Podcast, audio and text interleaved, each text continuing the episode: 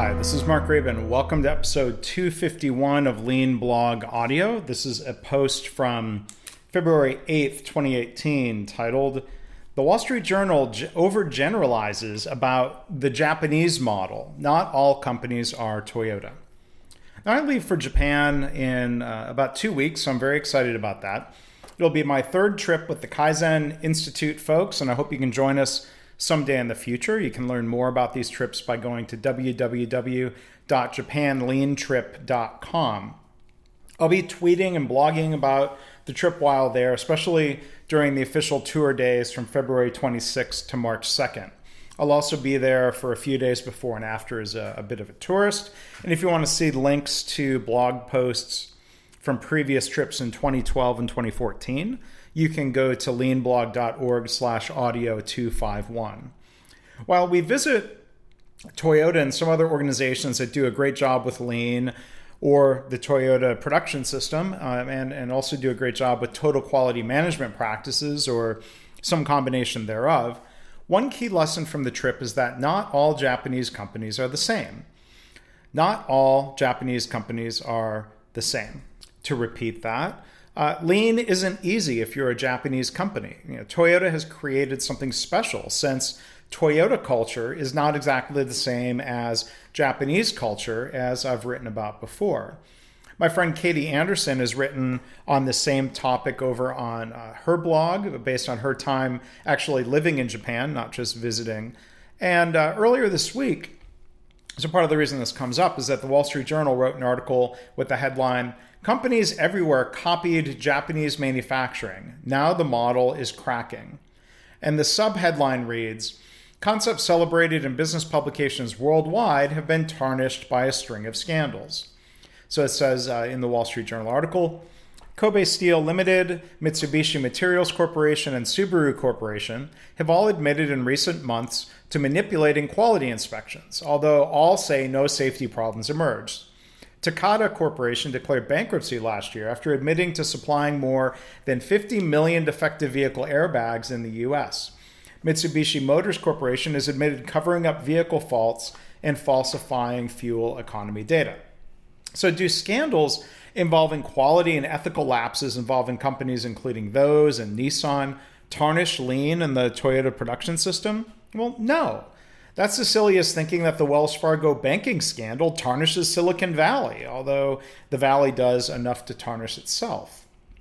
Again, from the journal Nissan Motor, the world's fifth largest automaker, disclosed in September that its Japanese factories let unqualified employees perform final quality inspections on some cars, a practice that might date back to the 1990s.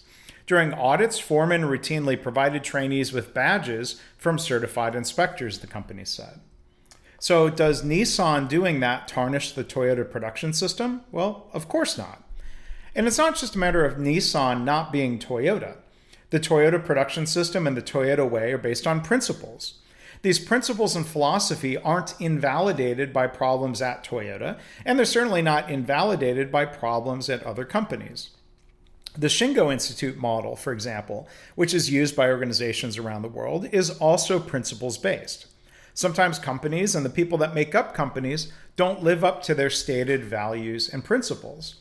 The Shingo guiding principles, uh, which again you can see by going to leanblog.org slash audio 251, include things like respect every individual, lead with humility, focus on process, assure quality at the source, so, did the companies mentioned by the journal fail to focus on process and fail to assure quality at the source? Well, it sounds like it. That doesn't invalidate lean principles any more than me eating a cheeseburger invalidates healthy eating principles. Daniel T. Jones, co author of the book Lean Thinking and others, wrote about this uh, article on LinkedIn, and he said, in part, it seems like many Japanese firms did not fully understand these lessons. And indeed, there has always been a big difference between Toyotas and, and many other Japanese firms. Indeed, Toyota slipped up and the Gemba focus was lost sight of several years ago, and their response was to redouble their efforts to build awareness of the basics. So it sounds like Jones is saying there are times when Toyota has gotten away from their principles. Again, that doesn't invalidate the principles.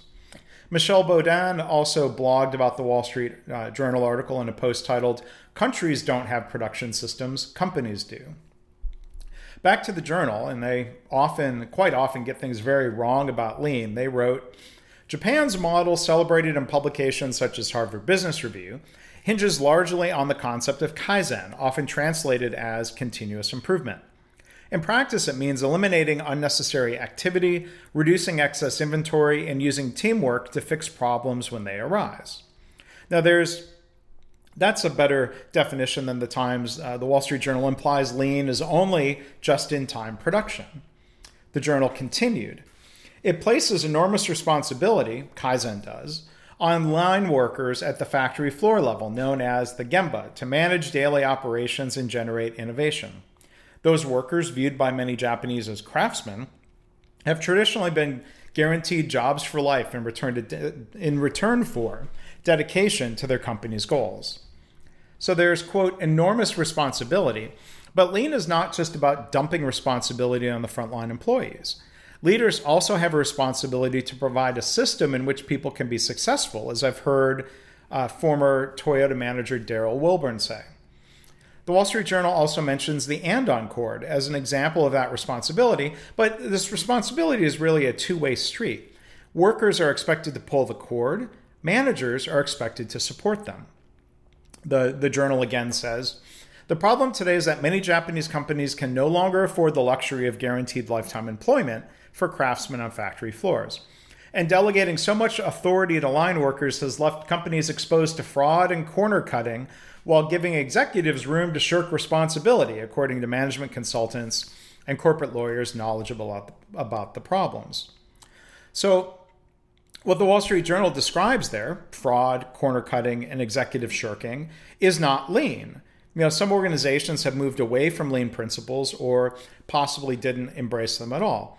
Another thing that bugs me about the journal article is that they seem to blame workers that, oh, if you give workers responsibility, they will commit fraud and corner cutting, which I, I, I think that's a ridiculous argument. If there's fraud or corner cutting going on, I think you have to look at the system. You need to look at uh, management and their responsibility for that system. So if your organization is copying Toyota or some health system only because they appear to be popular, um, these these methods, uh, maybe you're doing it wrong. Maybe you should be adopting principles that seem timeless and self evident, like the Kaizen idea of engaging everybody in continuous improvement. And maybe you shouldn't be uh, just copying either. You know, learn from others, be inspired, and then go improve upon what you've learned and create your own system. I blogged about that a few years ago in a blog post titled "Read this book, but don't copy ThedaCare." And the ThedaCare people would say the same thing: don't copy them. The Wall Street Journal article, uh, to wrap up here, also mentions the late great W. Edwards Deming. Powering Japan's industrial might was a manufacturing model forged after World War II when its companies sought to rebound by improving products for global buyers. Executives relied on an American management consultant, W. Edwards Deming, who advised companies to boost quality by empowering factory floor workers to constantly focus on fixing problems. The approach married well with Japan's ethics of hard work and attention to detail and was widely adopted. So I'd add, Deming didn't just empower factory workers. He tried reminding executives that quality starts in the boardroom. Senior leaders are responsible for the system. Workers can't perform better than the system that's designed. And there's a quote in the article that I've used in training classes where uh, Shoichiro Toyota said in 1980 there is not a day I don't think about what Dr. Deming meant to us.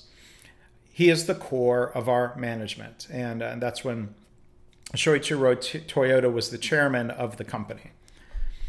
So, one Japanese hospital CEO I met back in 2014 acknowledges this connection to Deming as the hospital layered lean practices on top of decades of TQM practices. He showed a slide that says, two key influences in the Institute for Healthcare Improvement W. Edwards Deming and a system of profound knowledge, and Walter Shewhart and his idea of understanding variation through statistical process control. Now, when I worked for General Motors from 1995 to 1997, the Livonia engine plant supposedly lived by Deming principles that had been adopted, supposedly, a few years earlier.